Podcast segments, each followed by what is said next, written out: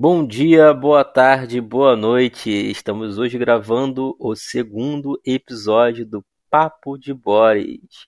Eu sou o Duro, seu anfitrião, e estamos aqui com o tema livre-arbítrio. Eu sou o Hunter Siríaco e meu destino foi traçado pelas normas, e cada escolha que eu faço já está escrito por elas e tecido nas suas linhas. Eu sou a Ruína e eu faço o que eu quiser porque eu tenho livre-arbítrio. Olá, boa noite. Eu sou o Cafra e eu não sou obrigado a falar nada aqui porque eu tenho livre-arbítrio. Mas eu já tô falando, não tô falando? Eu sou Guilherme e para poder realizar o que eu quero, primeiro eu preciso ser e ter vontade. Certo, galera, estamos aqui no segundo episódio e vamos falar agora do livre-arbítrio. O que, que vocês acham desse tema? Ou será que vocês têm livre-arbítrio para achar alguma coisa desse tema? é uma coisa interessante, a palavra livre-arbítrio, a ideia de liberdade que o homem quer, entende? Muitas pessoas, isso vamos, vamos falar um pouco uma questão mais judaica, mais cristã, muitas pessoas já diziam, ah, eu, você pode fazer o que queres, porque você tem o livre-arbítrio. Porém, se você não seguir a linha, se você não seguir as escolhas que está escrito na lei, você vai para o inferno. Então você vai, é, então há uma punição. O livre-arbítrio, ao meu ver, cara, ele se tornou algo que, em certo ponto, pode ser ilusório. Ele é algo que é imposto ao homem desde a nascença. Você faz o que quer. Vocês podem ver a sua, a sua mãe. Quando você ia sair de, manhã, de manhãzinha ou de noite, olha, você tem certeza? Olha lá, hein? Faz o que quiseres. Faz o que quiser. Mas quando você saía e voltava de madrugada, como ela falou, você faz o que quiser, você já voltava na base da chinelada. Quem nunca aconteceu isso? Entendeu? Muitas das vezes, cara, o livre-arbítrio, ele é só uma ilusão imposta. Uma ilusão colocada ali pro homem Tipo, olha, faz isso, você pode fazer o que quiser. Aquela falsa, aquele falso poder. Você pode fazer o que quiser. Mas se você fizer de qualquer jeito, bem, aí tem as consequências. Muito bacana esse ponto que, que se traz do livre-arbítrio sendo uma ilusão, né? Porque uh, muitas vezes ele realmente o é. Uh, por exemplo, agora, nesse exato instante, eu estou aqui conversando com vocês e estou gesticulando as, as, minhas mãos. E por algum motivo, a minha mente ela tenta raciocinar depois do meu movimento para explicar o porquê que eu movimentei aquela mão. Só que isso acontece depois do movimento ele já ter acontecido. Então, nesse pequeno exemplo já do, do movimentar de mão, de uma ação natural que a gente faz o tempo todo na nossa vida, a gente vê que o livre-arbítrio ele já está condicionado a pulsões que o meu cérebro emite. E é muito incrível porque nós somos condicionados, sim, de alguma forma, à realidade, ao cenário, ao contexto que a gente está inserido. E muitas vezes esse cenário, esse contexto, essa realidade, ela limita o nosso livre-arbítrio. Por exemplo, a gente nunca pode comparar o livre-arbítrio uh, de um adulto que é, tem lá seu trabalho, é assalariado, ganha bastante dinheiro, tem bastante reserva e consegue ir com, comer um McDonald's. E como que eu vou comparar o livre-arbítrio dele comer um McDonald's com um adolescente que tem cinco, seis irmãos, moram em condições de pobreza, em condições onde o pai e a mãe uh, têm que ficar trabalhando na rua, não conseguem dar sustento e ele precisa arrumar, deixar o colégio e, e arrumar dinheiro para levar para dentro da casa. Onde está o livre-arbítrio aí de ir no McDonald's? Por que um tem e o outro não tem? Então, acredito que é muito importante esse ponto do cenário, esse ponto do contexto, e entender que a gente está limitado e delimitado por essas relações que a gente está presente. É, Gui, você tinha falado na sua apresentação sobre é, a vontade e o poder próprio, né? Você consegue falar um pouco mais pra gente sobre isso? Sim. É... às vezes é muito pensado o livre-arbítrio em relação da capacidade econômica e social das pessoas. Mas existe um outro nível também, que é o nível da consciência, o nível mágico, que há um grande questionamento, que é o seguinte: o ser humano é, ele possui livre-arbítrio na medida que ele é capaz de ser humano? Eu explico. Por exemplo, uma das maiores ilusões que uh, quem entra num caminho de consciência, de crescimento de consciência, acaba se desvelando é que o livre-arbítrio ele é muito pequeno, se é que existe. E para que realmente possa haver escolhas com liberdade, é preciso desenvolver a vontade, e vontade aí com V maiúsculo. Isso é, é uma capacidade muito além de desejo. Não é só o que eu quero, é o que eu é, tenho vontade, o que a vontade coloca a eu fazer, ou o, o mundo fazer. E isso é muito profundo na medida que a gente descobre que, quando percebe esses caminhos, que nós não temos vontade, porque vontade exige disciplina, Vontade exige é, energia. E uma coisa que falta na condição humana normalmente são essas coisas: disciplina, energia. Cara, assim, sobre o livre-arbítrio, é, o filósofo Jean-Paul Sartre, é Sartre, ele fala que o ser humano ele está condicionado a ser livre, mesmo que ele não queira, porque até quando ele não quer ser livre, ele faz a escolha de não querer ser livre, ele já utiliza da liberdade, do livre-arbítrio dele. Então, tipo, todos nós, querendo ou não, usamos o livre-arbítrio, estamos é, com ele intrínseco dentro de nós. Até quando a gente não quer exercer a nossa liberdade, a gente exerce. Porém, é, foi tão banalizado o, o, esse assunto do livre-arbítrio, utilizar do livre-arbítrio, da liberdade, que para todo enquanto ai o livre-arbítrio. Eu tenho livre, eu faço o que eu quiser porque eu tenho livre-arbítrio. Você pode fazer o que você quiser? Pode, é perfeito, ótimo, ok. Mas você tem que segurar as consequências da sua utilização, porque tudo que você faz tem uma consequência. Então, se você chutou um cesto de lixo no meio da rua, você tem que encarar as consequências de vandalismo. É isso. Você pode usar? Pode usar, use, faça como você quiser. Só segure o seu BO depois. É uma coisa muito interessante sobre o livre-arbítrio. Todos falam sobre as condições impostas pelos homens mas vamos falar um pouco da roda da fortuna, né? Um dos símbolos muito grande da, das moiras no panteão grego, né? As moiras é, eram aquelas que traçavam o destino tanto dos homens quanto dos deuses. Elas decidiam o que ia ocorrer, os momentos bons e os momentos ruins.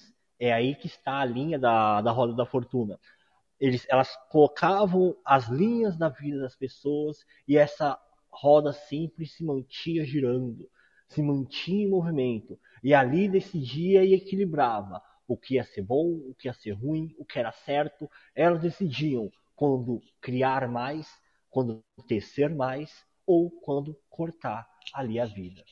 Né?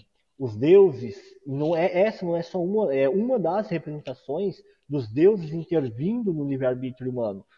Como eu disse, no próprio panteão, é, no próprio panteão nórdico, até mesmo no, no panteão hebraico, né, o próprio Javé, Deus cristão, também, né, ele tem essa ideia, ele vem com essa, essa força de faça o que queres, entendeu? Faça o que quiser, entende? Porém, siga a minha palavra, porque se você não seguir de mim, você não é de mim, e será lançado no lago de fogo e enxofre, impondo o medo, entende? Já no panteão nórdico, nós temos as normas, que seriam as, as que tecem a que tecem o destino dos deuses e dos homens também. E ali, para cada escolha, na, na, na, na forma que elas tecem, em cada escolha que você faz, cada linha que chega no fim dela tem três caminhos ou quatro diferentes. E para cada caminho que você decidir tomar, já tem um destino ali traçado para ele. E é algo interessante. Até quando nós humanos temos poder sobre o livre-arbítrio? Então, é, referente às normas,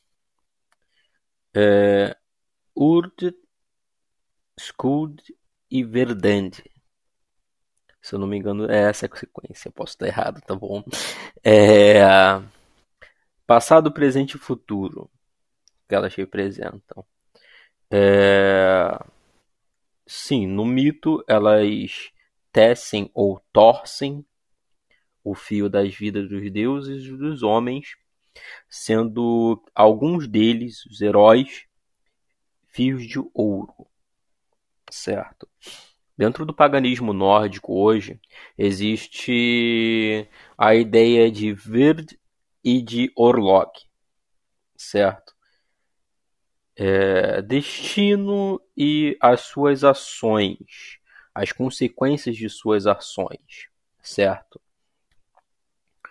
É, o Orlog, ele, como eu disse, são consequências de suas ações. É, é ele que vai traçar o seu verde, entendeu? É como se fossem as moiras traçando o seu verde. O fio é o Orlog, certo? Passado, presente e futuro, essa linearidade. Quando acaba esse tempo, o fio é cortado. Certo? É, nós temos, dentro de uma visão hoje do paganismo nórdico, nós temos é, poder sobre o que vai acontecer na nossa vida. Temos que ter consciência disso, consciência do nosso, do nosso orlog. As pessoas pensam muito em, em energia apenas em termos de qualidade. É também quantidade. É a mistura dos dois, quantidade e qualidade. Portanto, sua vida e sua longevidade dependerá de sua energia em termos de quantidade e de qualidade para isso. E para você ter o poder de escolher, você deve ter o poder de fazer de realizar, realizar de acontecer, sabe? De colocar, é, de agir diante do mundo. E para agir diante do mundo é preciso energia. As pessoas têm uma ilusão em relação ao livre-arbítrio que escolher é fazer a escolha, por exemplo, do supermercado. É, eu posso comprar Nescau ou eu posso comprar Todd? Sabe? E, e livre-arbítrio é muito mais profundo do que isso, do que você, o que você escolhe, do que está ali na prateleira. É, é a energia de você ter consciência de você ir além, mas ao mesmo tempo estar nesse mundo, né? Então, é muito além do que está ali das opções disponíveis.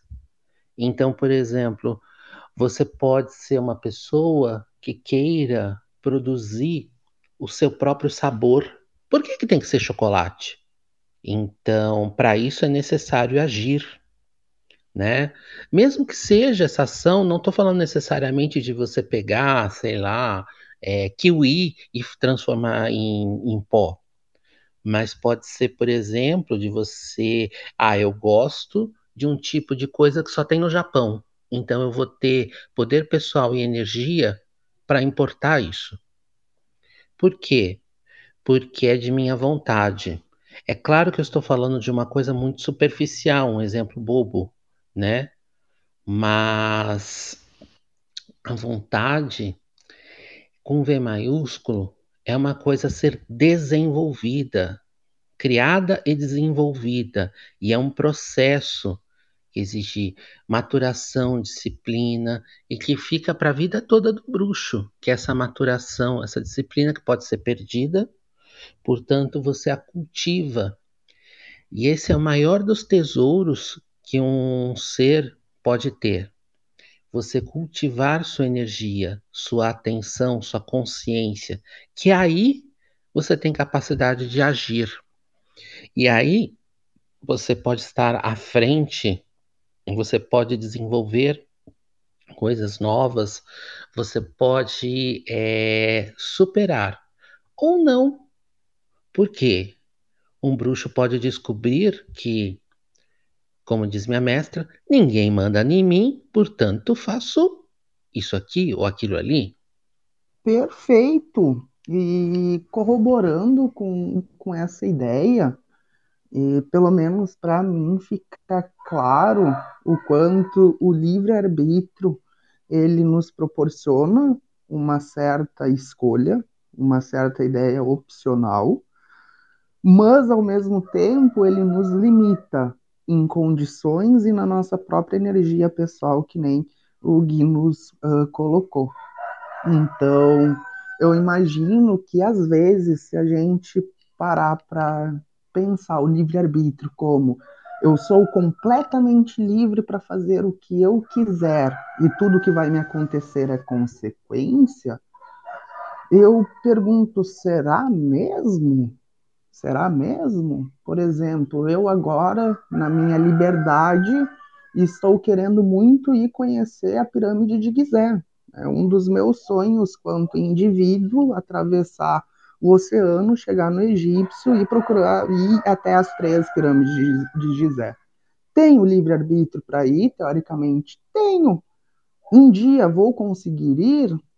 Quem sabe, queira eu que sim. Hoje consigo? Não. Hoje eu não consigo. Hoje eu tenho inúmeros fatores que me prendem a uma realidade e que não me permitem ir até o Egito. E um deles, e o primordial, é o dinheiro. Agora, hoje eu não tenho capacidade financeira para custear uma viagem, me manter fora do país e depois voltar. Então, é uma vontade minha, é um desejo meu, é algo que permeia e é algo que me fascina desde que eu sou pequeno. Então, por que, que eu não consigo fazer? Porque nós temos essa falsa sensação que o livre-arbítrio é tudo. Oh, nós somos livres. Será que somos? Eu pergunto para vocês que estão escutando aí: vocês escolheram nascer uh, com a sexualidade que vocês têm? Com, com o, o gênero biológico? No padrão de vida? Escolheram nascer com é, é, essa mesma etnia? Vocês escolheram nascer nesse mesmo exato da, nesse mesmo exato lugar da cidade, sabe? Não no, na zona nobre ou talvez na zona nobre. Então existem inúmeros fatores impostos e sociais que nos condicionam, que diminuem esse nosso livre-arbítrio. E às vezes a gente tem essa falsa sensação de eu sou livre, máximo que vai acontecer uma consequência. Eu sou livre para andar pelado na rua, o máximo que vai acontecer é me prenderem. Não, existem outras coisas que não te deixam ser livre e te deixa preso com uma falsa sensação de liberdade. É que nem minha mãe sempre me disse: querer não é poder. Então a gente tem que poder primeiro, né? Exatamente, como, como, havia sido comentado nos, entre nossos comentários, né? Ah, aquela ilusão do ah, vou fazer 18 anos, com 18 anos eu vou ter a liberdade para fazer o que eu quiser. Quantas vezes, novamente voltando, quantas vezes vocês escutaram isso das mães de vocês? Ah, você não manda no seu nariz. Quando fizer 18 anos, você vai, é, você vai fazer o que quiser. Bem, não é bem assim. Entendeu? Eu e eu, em especial, com 16, eu, eu arrumei uma forma de ter a condição de fugir. Fui embora e vivi minha vida, com 16 anos. Entendeu? Com 17 já estava com a minha vida feita. Em certo ponto, quebrei muito minha cara. Foi a minha escolha. A escolha que eu fiz. E segui o caminho que eu segui. Quebrei a cara demais. Hoje tem as coisas que tenho depois de muita briga, literalmente. Entende? Mas eu vejo muitos com essa ideia: ah, com 18 anos eu faço o que eu bem quiser. Eu faço o que bem quiser na minha vida. Não é bem assim. Porque tem um contexto, tem um trabalho por trás, tem a busca, o querer, o que, acordar cedo, ter a disposição, ir brigar, ir pra labuta, entendeu? Ir lá pro arado, entendeu? Coisas que muitos poucos querem entendeu? Aí as coisas não dão certo, eles vêm e falam: Ah, é o meu destino viver assim, é o karma. Entendeu? Quantas pessoas falam isso? É meu karma. Outras vidas eu fui condicionado a viver isso. Entende? Outra ideia, que é uma ideia de nós pagarmos apagarmos essa vida coisas de outras vidas. Entendeu? Para quem acreditar em outras vidas, é lógico, não estou querendo forçar. Mas quantas pessoas têm essa ideia? Né? Eu tô, hoje eu corro isso comigo, eu sou pobre porque na vida passada eu era um rico, escroto e, acabava, e, e acabei machucando muitas pessoas. Por isso hoje eu sou pobre, não consigo as coisas direito e, e sofro no amor porque, eu estou pagando uma coisa da vida passada. Quantas pessoas eu já ouvi falar isso? Entendeu? Jogar a culpa, nunca o culpado sou eu. O culpado sempre é o, o, o todo mundo em volta. E quando não tem ninguém para culpar, eu culpo vida, o, o pessoal da vida passada. Entende? Aí é uma coisa bem complicada. Entendeu? Porque, bem, como é que eu posso querer dizer que eu sou livre dessa forma? Se eu sempre busco alguém para me prender? Né? É, uma coisa que as pessoas pensam em relação à liberdade é não levar em consideração o que elas possuem. É, beleza, não vou dizer que existem pessoas que nascem melhor que outras, é claro, classe social, com famílias com cabeça mais aberta faz diferença, sim, sim, e isso é importante, etc, etc. Mas existe uma coisa. É... O mais pobre que seja, o mais sem condições, ele está vivo. Estar vivo é o ponto inicial, é o momento do louco do tarô, é o zero, que abre todas as possibilidades. Novamente, não estou querendo aqui dizer que todas essas coisas sociais, econômicas não façam diferença, mas se você tem um ponto de partida e você é consciente disso, você pode utilizar isso. Isso é estratégia e vontade envolve muito estratégia, porque você desenvolver uma visão estratégica e aí poder é, se colocar é, como um barco com velas, você sabe sua posição, e descobre para onde o vento está soprando. E se sua vontade for ir contra o vento, tudo bem, existe técnica para isso. Não é esse o problema. Você não tem que seguir necessariamente o vento.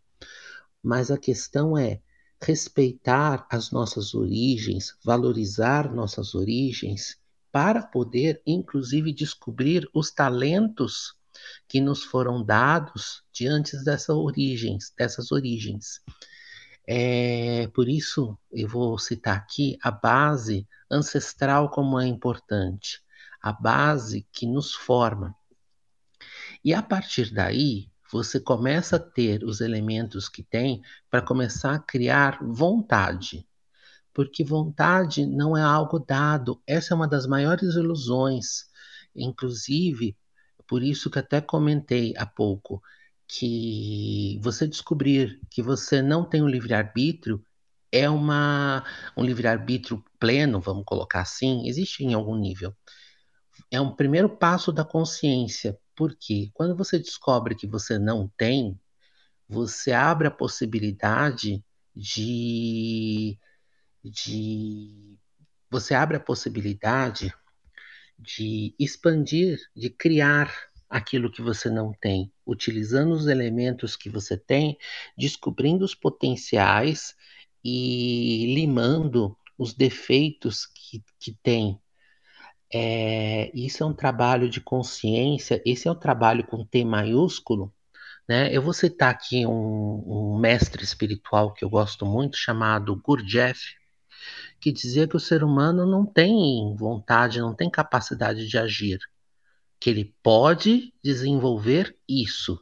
E isso é parte do que se chama de trabalho com T maiúsculo. O trabalho de crescimento espiritual, o trabalho de consciência espiritual. É, parafraseando outro mestre, Aleister Crowley, é passo de encontrar a verdadeira vontade. Verdadeira vontade não é o seu desejo, não é se você quer comer McDonald's, Burger King, Nescau ou Todd. É você buscar sua real vontade. E a vontade é algo tão mais pleno e tão mais profundo que é como se fosse um, um grande oceano de possibilidades.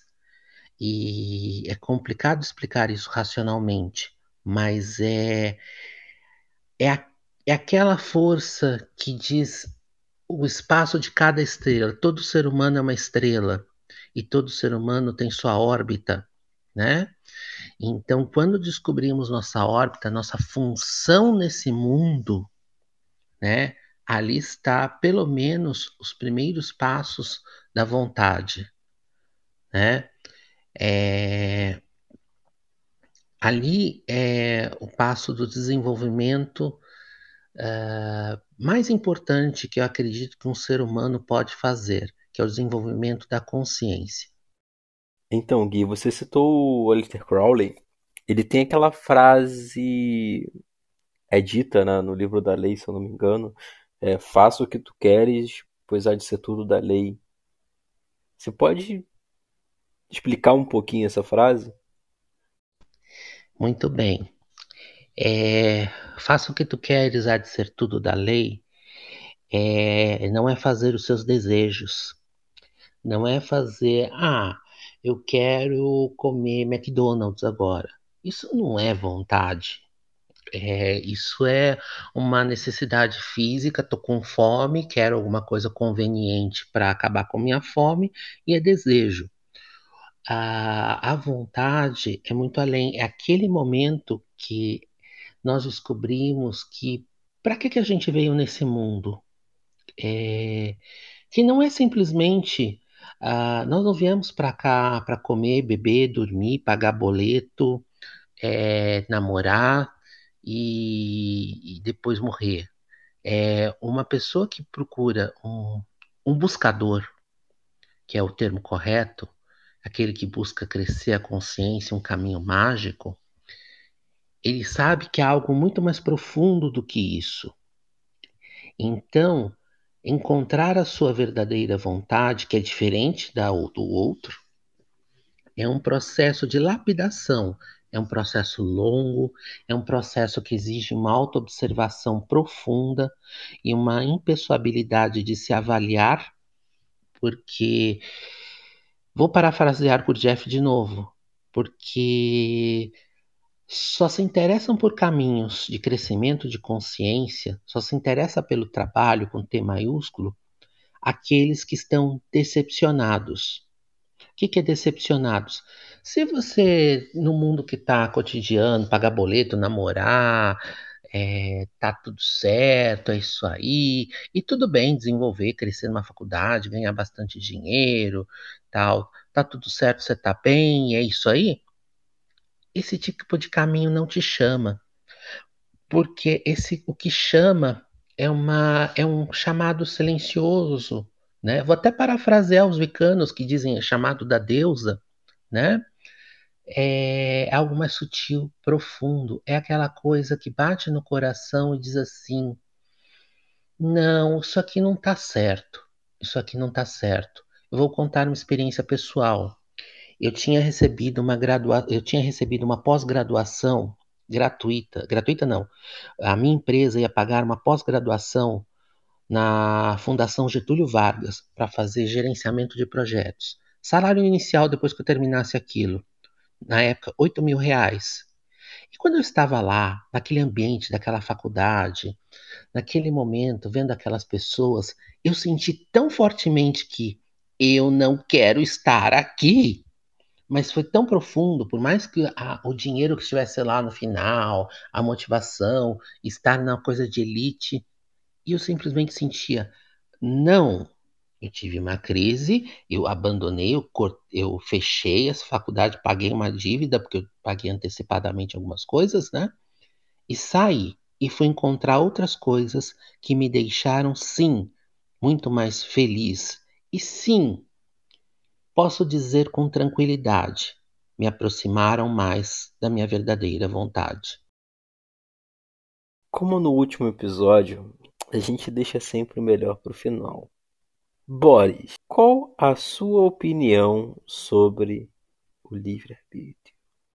Olá, povo lindo do meu coração! Boris aqui falando.